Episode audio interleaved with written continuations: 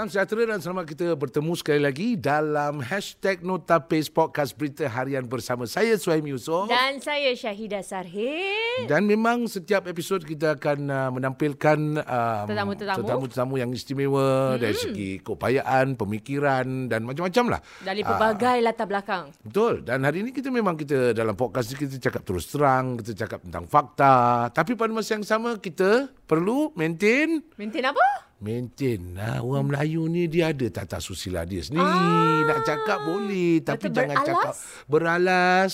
Tapi... Boleh? Boleh? Boleh apa? Cakap terus terang tapi beralas. Ah, itu maksudnya. Boleh apa? Boleh belah. Okay. Sebab uh, cara kita menegur, cara kita berbincang dan sebagainya, uh, kita dia. lebih suka kalau kita ni dapat bercakap terus terang dan kita juga rasa hormat dengan orang yang kita cakapkan. Yes. Cakap tentang penghormatan ni, hari ni kita nak salute lah. Kita kasih satu penghormatan. Ha, kepada ni daripada ungkapan perkataan dia sendiri. Dia sendiri berkata, Apa dia? "Ah, kadang-kadang kawan saya dekat seberang tambak pun panggil saya ni kira the last samurai. Oh, apa Saya- salah samurai? Last samurai lah. Samurai maksud dah, dia? Dah tak ada lagi samurai lain. Yang lain semua pakai senapang lah, pakai apa. Ni last samurai ni. Oh. Dia dia satu-satunya lah samurai. Kalau Teringat dalam Tom Cruise. Ah Tom Cruise. Sebab tu samurai ni Jepun. Macam mana Tom Cruise boleh jadi orang putih? Macam dalam cerita tu? Ha, ah, dia terselit kat situ. Eh. Tapi yang ini, kira sa- saya, kalau dalam bumi Amerika tu, kita panggil the last of the Mohicans. Oh, the last Ada original filem, eh. Original, Wow. organik. Masih organik lagi. kita bersama dengan satu-satunya uh, yang berhak menulis uh, bahasa dan juga artikel-artikel persuratan. Mm. Sebab nama dia tu kenal. Kalau orang putih ada Superman, ada Spiderman. kita, masyarakat Melayu seluruh Nusantara, ada satu aja. The Surat Man. Kita perkenalkan Cikgu Suratman Makassar. Apa khabar Cikgu? Baik, baik. Alhamdulillah, syukur. Alhamdulillah. syukur. Terima kasih Salute. Cikgu. Dan sesuai sangat bila nama Surat Man tu kan penyuratan kan bahasa Surat, penyuratan. eh? Surat Man. Hmm. Ah satu-satunya kan orang putih pun boleh man. Betul? Orang Melayu pun boleh man. Ah, kan dan markasan. Maknanya dia bukan satu markas. Dia banyak markas. Dia adalah satu establishment ataupun satu bangunan yang banyak markas ni, markas-markas persuratan. Cikgu-cikgu tengok you macam ah, macam-macam Ya. Suhaimi ni boleh berbual Ya, eh. Saya ni, ni kupas ni ni saya punya bahasa puisi sendiri. Konon-konon dulu fail juga sastrawan eh, sastra. Tapi okey. Uh, selamat datang uh, bersama dengan uh, podcast ini dan hari ini Yes. peluang untuk kita bertemu ramai memang secara gurau tu pun hmm. memang ada juga mesej serius sebab kita cakap uh, bahasa persuratan, bahasa puisi dan apa yang digelar sebagai sastrawan bukan jalan-jalan bukan hari ini kita belajar sikit aja besok dah jadi sastrawan tak. boleh. Ini makan tahun campur pengalaman, campur uh, apa ni pengamatan, penghayatan tentang kehidupan dan sebagainya baru boleh digelar sebagai sastrawan. Itu yang kita nak tanya sikit tentang Cikgu Suratman. Uh, cuba ceritakan sikit macam mana boleh mula-mula terlibat, dalam terlibat. bidang sastra. Sebab bidang sastra ni yalah macam uh, dia A league of his own eh. Ah, Is dia? Macam dalam niche ah. dimensi dia tersendiri hmm. dan uh, dia tak dapat macam dianugerahkan oleh orang oh macam polis kan senang You can Dah train eh. Ah, Maksudnya okey. boleh latih. Dah jadi dah dah graduate, dah hmm. jadi okey polis, kau polis, kau askar, kau uh, banker, kau tapi sastrawan tak macam tu. Dia samp- dah dah masak, dah ranum baru inilah dia sastrawan. Oh, oh, macam mana minat cikgu. cikgu daripada awal lagi? Macam mana terlibat dalam sastrawan ni? Uh, Assalamualaikum warahmatullahi wabarakatuh. Salam. Waktu saya belajar di uh, Maktab Sultan Idris, Mm-mm. waktu itu tahun 48. Tahun 48 Syahidah berapa umur waktu tu? 48 belum lagi Oh, ya, dilahirkan. sorry, tanya je. Oh, cikgu usia berapa kalau gitu 48? Sekarang, Ha. insyaAllah pada akhir tahun ini 89. Masya Allah. Urat dawai 89. tulang besi. Urat dawai Masih tulang kuat besi. lagi. Yes. InsyaAllah. Cikgu datang hari ni drive tau. Masya Allah. Boleh drive lagi cikgu eh? Cikgu macam mana Alhamdulillah. boleh sihat macam gini ya? Bagus lah, happy dia. Luar dalam dia. Bagus. Alhamdulillah. Syukur kepada Allah. Alhamdulillah kesihatan. Sebenarnya, okey. Berbalik semula. kepada Ya, kembali kepada uh, bagaimana saya cenderung atau mula menulis. Waktu itu uh, banyak penulis-penulis yang menjadi guru. Antaranya dari Singapura, Cikgu Masuri atau Masuri SN, Cikgu Arif atau Mas. Dan dari Malaysia juga terdapat penulis-penulis. Dan cikgu sendiri asal dari asal sekolah tu dulu dari mana? Sekolah Melayu Singapura, di Singapura. Sekolah Kampung Jago Sekolah Kampung Jago. dan kemudian Sekarang saya ni kat mana building tu atau bangunan Kampung tu? Jago tu. sekarang ini dekat uh, masuk apa dulu Jardine Step ya sekarang World Trade Center tu. Oh, World Trade Center. Dekat Vivo City Ya, Vivo City, tu. betul, Sekolah betul. Kampung Jago dipanggil Betul, tu. betul. Oh, oh. Nampak eh? Jangan kata saya dah. Saya sendiri tu kebil. Ada nama Kampung Jago dulu. Betul. Fuh. So, Tengok, cikgu- sekolah mendengar Kampung Jago. Sekolah rendah. Sekolah rendah. Tu sekolah Melayu je. Dari Sekolah awal, Melayu, betul. Ya, dari awal lagi sudah jadi jago. Maknanya sekolah yang sesuai tu cikgu. Dan kemudian dari lepas tu macam mana cikgu boleh Ya, minat pula? jadi apabila uh, di sana kita bertemu dengan penulis-penulis, saya sendiri tidak teringat bahawa tidak menjadi penulis. Tetapi setelah kembali tamat pada tahun 50, saya mengajar di sekolah Teluk Belanga dan sekarang pun sudah tidak ada sekolah itu, sekolah Melayu Teluk Belanga. Uh, perlahan saya suka sekali membaca. Terutama tulisan-tulisan dari Indonesia yang dipanggil Angkatan 45. Oh. Misalnya Pramudia Anantatur, uh, ni siapa lagi tulisan-tulisan yang ayah dengannya Mukhtar Lubis. Dan dari Malaysia ketika itu terkenal dengan nama uh, Christmas, Usman Awang. Waktu itu perlahan-lahan apabila saya membaca buku-buku mereka, tulisan-tulisan mereka, puisi-puisi, saya teringat ya kalau kalau saya ada satu pikiran yang ingin saya sampaikan, apakah baik saya sampaikan dalam bentuk yang mereka lakukan? Mm-mm. Dari segi bahasa bila cikgu bercakap ni bertutur ni dia lebih banyak pengaruh uh, Indonesia. Uh, cikgu memang memang Asal asal, sana. sana ke atau terdedah kepada bahasa di Ya, sana? kalau dilihat dari asal saya, ibu saya dari Jawa, Oh. yaitu Magelang Ah Magelang. dan bapak saya dari Pekalongan. Waduh. Tetapi mereka kedua-duanya datang ke sini dengan cara bersendirian. Ah, ah. Lalu- okay, jadi asalnya orang Jawa. ya, Jawa. mereka bertemu dan Ah, lahirlah saya. Sama lah kita sama bendera. Saya Ya. pun atuk saya dulu orang Jawa. Ya. Datang sini berniaga di Arab Street. Ah, Alhamdulillah. saya dah. Saya pun atuk saya daripada Jawa juga Eh. datang sini. Ah, Wah, betul. jadi hari ini kita ada podcast Oh, Jawa. Jawa, Jawa, ya. Tapi kita Jawa keturunan yang Ya. generasi dah Yang tak, tahu bahasa. lagi, tak tahu Ya. bahasa. Ya, saya cuma tahu saja mangan, mangan, mangan, wes entek. Itu, itu je. Apa maksudnya? Kan awak pun tak tahu. Ya, eh, enggak tahu. Makan, makan, makan sampai habis. Oh, itu je lah yang tahu eh. je. Oh, jadi tapi kekal eh dari segi logat, dari segi Ya, apabila uh, kita bertemu selalu dengan penulis Indonesia, Malaysia.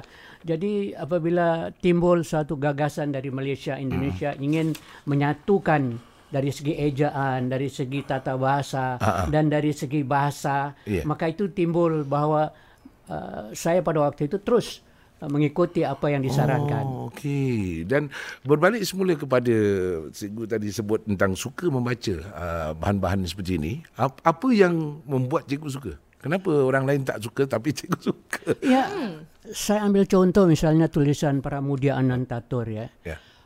Kalau kita baca, kita mengikuti ayat-ayatnya, jelas macam kamera itu mengikut. Misalnya dia menceritakan bagaimana keadaan di sebuah kantor. Okey. Lalu digambarkannya buku-buku di atas meja, orang-orang duduk. Jadi seperti kamera. Oh. Jadi itu menarik saya. Wah, ini suatu cara yang baik Wow. kalau kita menulis. Maknanya bila kita membaca apa yang cikgu cakap tu, dia Kita boleh buat- visualize eh. Ah, dan skrin tu Dalam- ataupun kamera tu dalam minda lah. Iya, betul. Wah.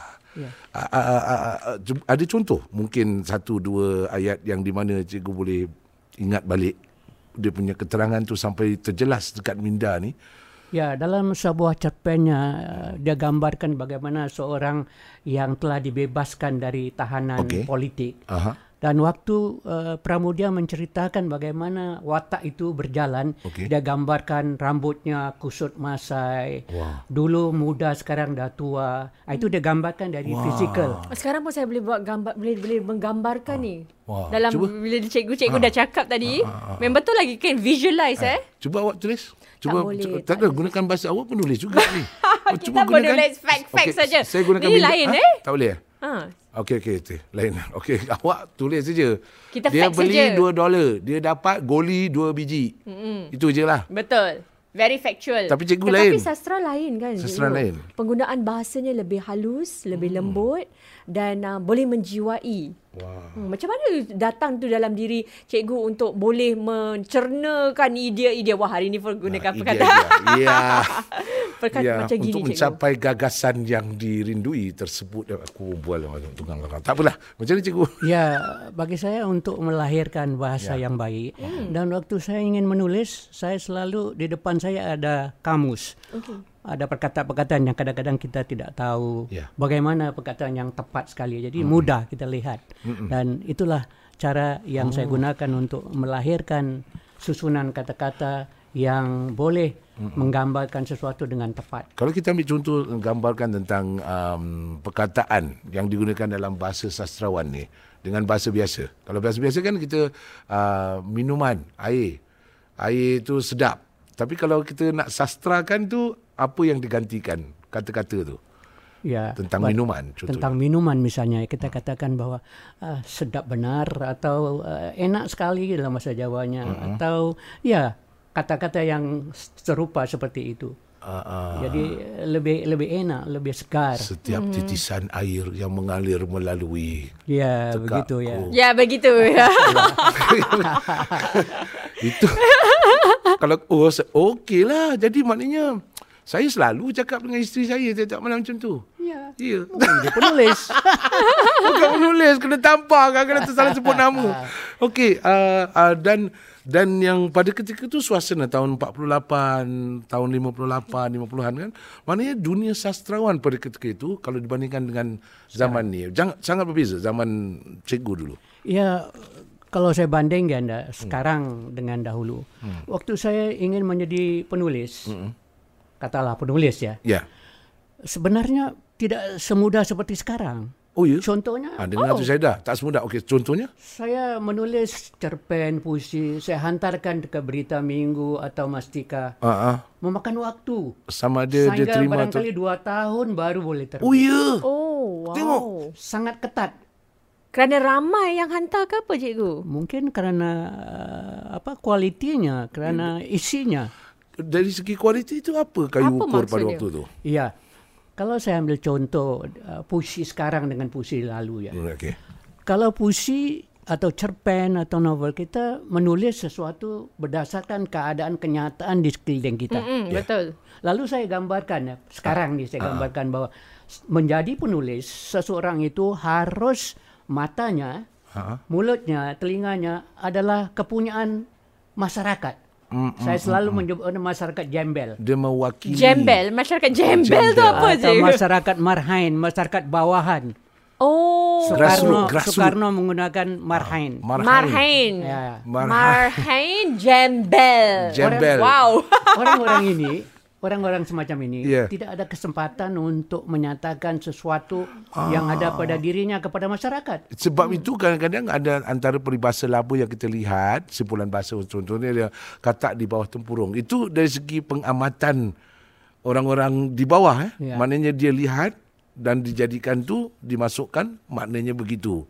Jadi dia dia antara isu-isu juga dia lihat uh, di bawah dia dia punya pandangan dia menjadi mata dan uh, deria kepada masyarakat. Ya. Uh, uh, jembel, marhain. dengar. Marhain. Jadi dia nak maknanya dari segi situ kalau dapat dapat diterapkan dalam penulisan tu maknanya dia mewakili masyarakat. Dia bukan tulisan mengikut sendiri. Ya. Yeah.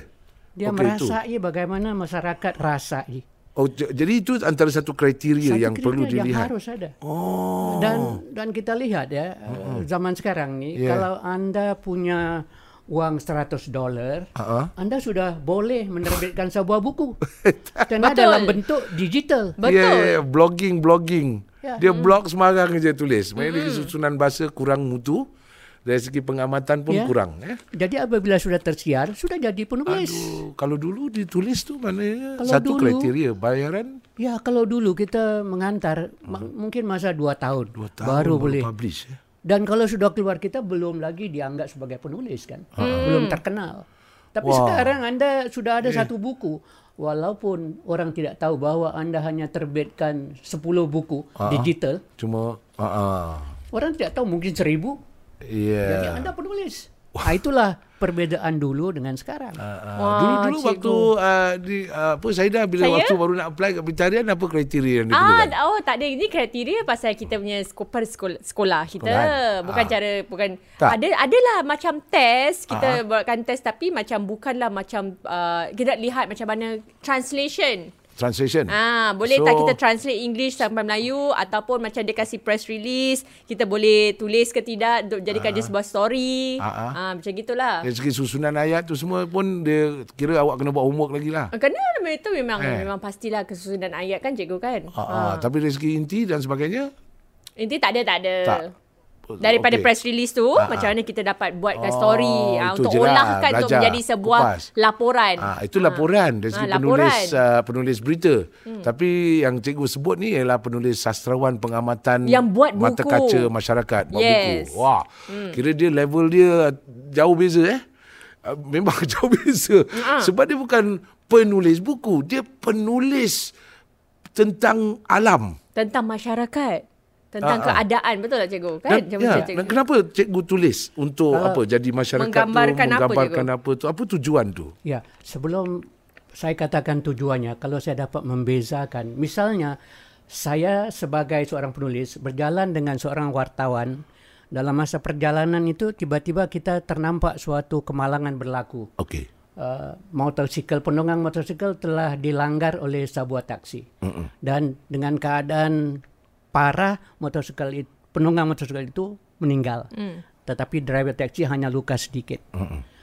Besoknya keluar di surat kabar sebagai wartawan tadi menceritakan bahwa telah berlaku suatu kemalangan di sini-sini dan penunggang motorsikalnya maut. Ya. Tapi uh, driver taksinya tidak ada apa-apa. Mm-mm. Itu hanya berita Itu yang ditulis oleh wartawan. Okey. Itu fakta, Ya. tidak ada fiction, Ya. tidak ada imajinasi. Ya. Tetapi seorang penulis dia akan tambah lagi. Dia akan tulis bagaimana kalau si ibu itu ditinggali dengan beberapa anaknya. Wow. Bagaimana dia membesarkan anaknya. Bagaimana dia menyara hidupnya. Ah, itu sudah masuk imajinasi yang ditulis. Imajinasi yang terkait dengan emosi Ini ni. Tadi. Kemudian yang ketiga yaitu apa yang ingin penulis itu sampaikan. Ah, ah. Apa motifnya? Apa maksudnya? Mm-mm. Mungkin dengan secara tidak terang-terangan dia mengatakan bahwa penunggang motorsikal harus berhati-hati ya dalam keadaan di jalan raya itu mungkin ada kemalangan yang boleh berlaku. Jadi dapatlah diselamatkan. Jadi ada dalam tulisan fiction satu fakta, yang kedua imajinasi, yang ketiga motif yang Wow. disampaikan. Tetapi kalau berita hanya fakta. Yes. Jadi itu bezanya. Oh. Cikgu macam mana cikgu ada idea nak tulis, nak kupas, nak ada macam aspek ini, aspek nak fikir tentang aspek ni, aspek tu. Ma- mana idea tu datang cikgu? Ya, tadi saya katakan bahwa seorang penulis, mata dia, telinga dia, fikirannya adalah kepunyaan rakyat. Yang kedua, sebagai seorang biasa, penulis harus banyak membaca. Mm-mm. Harus mencari ide-ide atau ide-ide daripada tulisan-tulisan orang lain. Tapi jangan dikopi, jangan ditiru. Satu perbandingan. Ya. Jadi boleh menjadikan pengetahuannya cukup untuk menjadi seorang penulis yang berwawasan. Okey, bila dia baca buku, melihat peristiwa-peristiwa dalam kehidupan, kira sastrawan ni bila waktu dia berehat? Sebab kehidupan tu dia jadi macam recorder kan? Iya. Cikgu berehat tak? Berehat semacam anda Macam mana? juga. Macam mana? Relax juga. Ah, macam mana sastrawan Holiday juga. relax? Saya nak tahu. Sastrawan relax. Bila bila masa tu dia kata okey saya nak relax, saya Nak nak switch off kita punya mind. Ah, dan tidaklah menggunakan ni sebagai recorder. Ah, jadi bila bila? Ya, saya gambarkan hidup saya ya. Ah, ah. Bangun tidur, ya, kita beli surat kabar, kita baca, itu kita relax. tuh. Okey. Dan dari kita pembacaan kita melihat ada sesuatu kejadian yang mungkin ini boleh jadikan tema untuk menulis. Ah, Timbul satu idea dalam Masih bekerja kita. tu? Masih ya, bekerja? Maksudnya- Tetapi ah. belum kita Belum di- jadikan suatu ah. formula untuk satu cerpen atau puisi. Ya. Tapi telah ada dalam ingatan kita bahwa inilah Oh. sesuatu.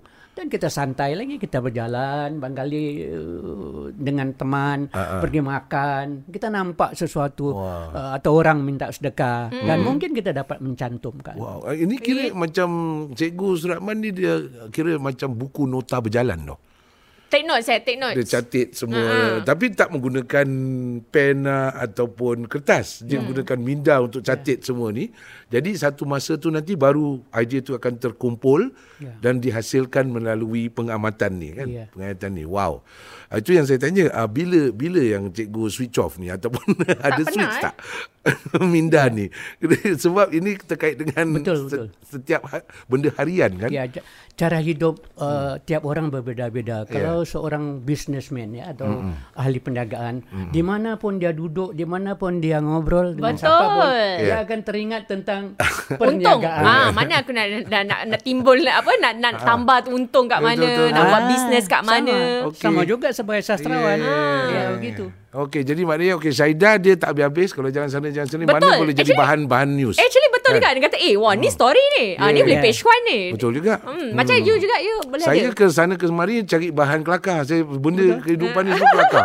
Saya makan kelakar, pergi beli air kelakar.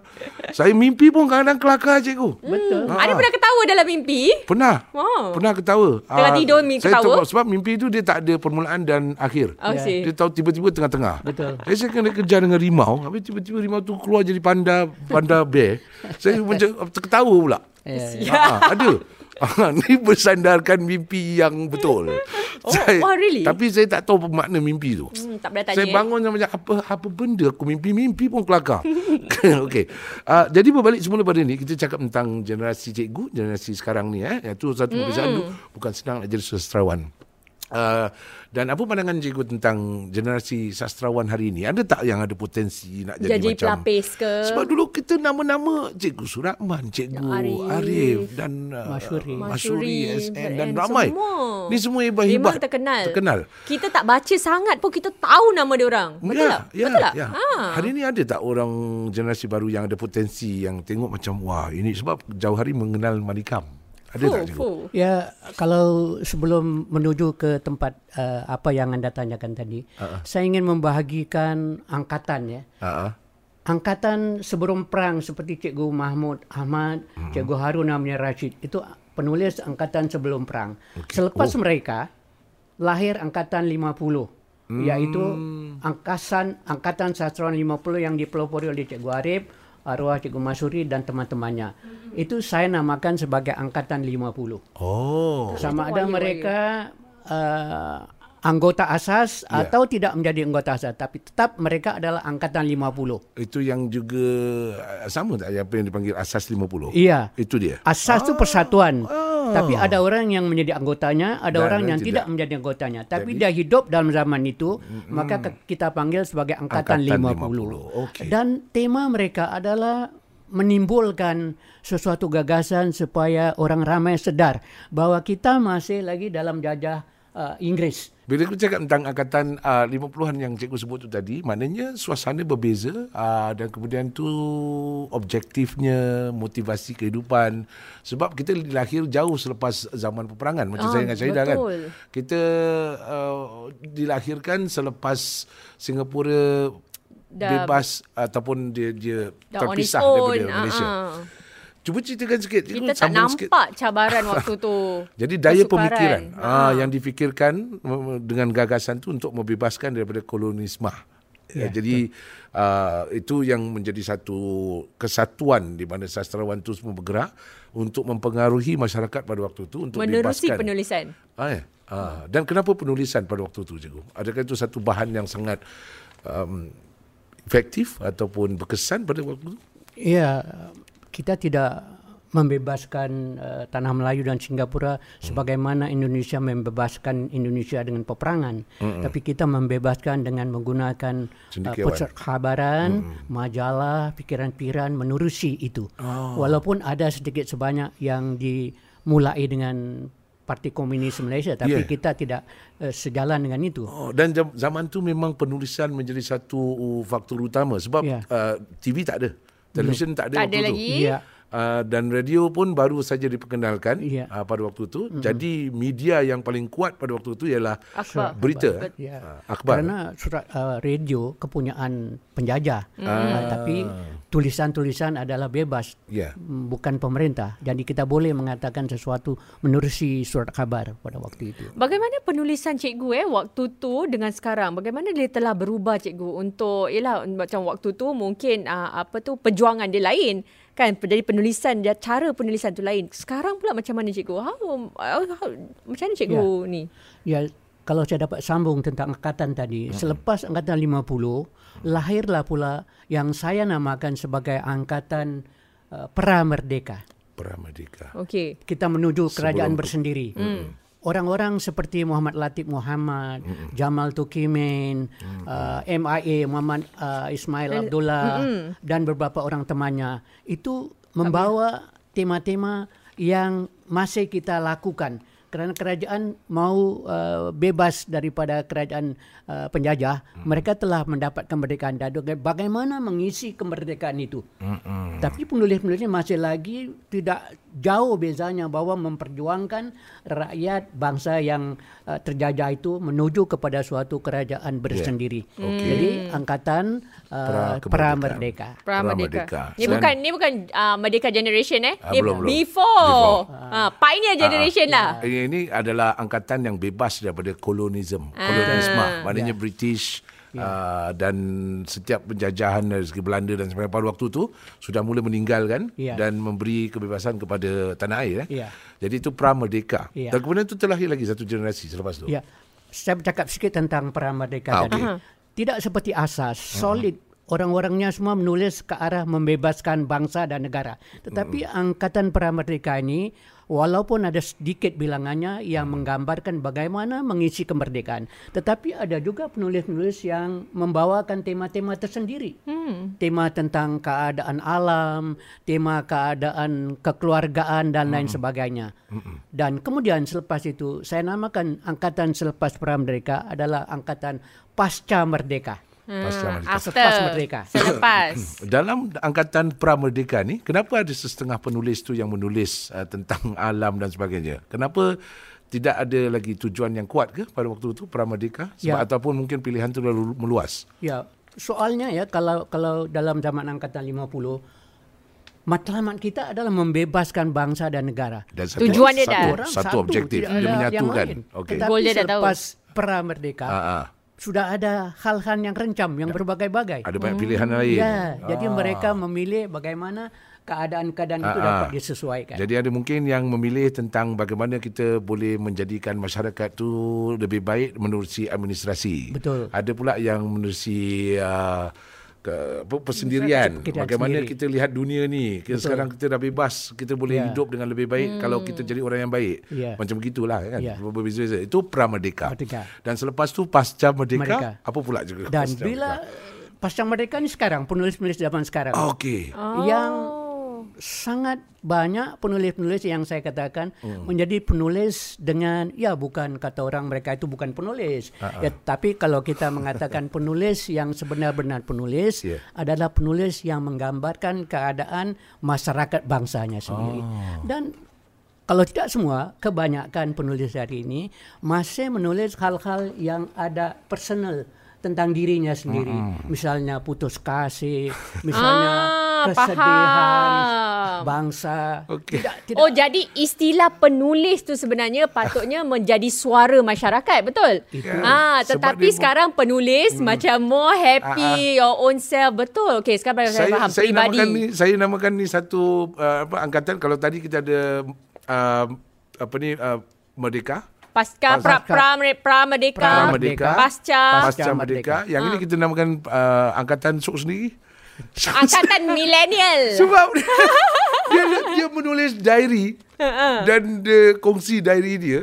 Bukan dia menulis tentang sesuatu yang boleh uh, dikongsi dengan orang lain. Macam kita ada satu macam dulu sebelum merdeka kan kita nak kebebasan. Jadi mm-hmm. setiap orang tu mempunyai Direction idea dia gagasan gitu. kebebasan. Mm. Kalau aku bebas, anak-anakku akan bebas, kita satu Bebas. kebebasan satu penghargaan mm. yang sangat berharga. Mm-mm. Tapi sekarang ni dia bebas menulis. Bila dia bebas menulis, kadang-kadang objek tu terbabas itu mungkin untuk diri dia. Bukan untuk orang lain. Tapi dia juga panggil diri sebagai penulis. Tapi cikgu kerana itu juga ramai sekarang berminat dengan cara penulisan macam gini sehingga dijadikan buku-buku of course lah buku uh, apa jadikan drama dan sebagainya kan cikgu. Pandangan cikgu macam gini apa? Ya, ya tidak tidak semua ya. Hmm. Ada yang penulis-penulis yang memang sedar diri hmm. bahwa penulis adalah mewakili rakyatnya. Hmm. Bagi saya sendiri pun walaupun saya dalam angkatan 50 saya terus menulis dan apa yang saya tulis adalah dengan visi-visi saya. Mm-hmm. Misalnya visi saya sendiri bahwa keadilan itu menjadi satu pilihan yang terutama bagi saya. Mm-hmm. Keadilan bukan saja di negara kita bahkan di seluruh dunia. Okay. Mm-hmm. Misalnya keadaan-keadaan uh, yang timbul peperangan di antara masyarakat Islam di Syria. Mm-hmm. Tidak ada keadilan. Jadi mm. keadilan merupakan juga visi daripada saya. Mm-hmm. Jadi saya tidak boleh paksa penulis-penulis baru untuk menurut apa yang saya hmm. pikirkan. Mereka bebas, mereka boleh menulis hmm. sesuatu yang mereka pikir adalah sesuatu yang baik. Tetapi bagi saya orang lain saya tahu hmm. bahwa kita harus okay. menulis sesuatu mengenai keadaan, sesuatu mengenai masyarakatnya. Demikian tadi kita dapat uh, semakin sedikit menimba ilmu daripada apa yang disampaikan oleh Cikgu Surahman Makassar tadi. Uh, saya hari ini rasa macam begitu power power. Wow, power power macam mana tu? Di Cikgu tengah apa apa perkataan uh, power power ni? Maknanya dia kuasa, berkuasa oh, untuk melihat apa yang tak saya tak dapat lihat sebelum ini. Hmm. Dan tidaklah saya ni akan terbaring tidak berguna dan ter, terbaring layu seperti pohon-pohon nyur. Wah, kata-katanya kan? betulnya macam berbunga-bunga Pak ya. seorang sastrawan. Ah, apa, apa boleh buat dulu saya nak jadi sastrawan, nak jadi angkasawan pun tak jadi. Hmm, bangsawan jadi, saja je? Bangsawan pun tak sampai. jadi jin aja. Okey, kita hari uh, pusingan yang pertama ni macam ini boxing oh. ring pula eh. Mm-hmm. Uh, dan kita akan sambung lagi nanti dalam Ada episod akan datang. Akan datang dalam hashtag #notapis. No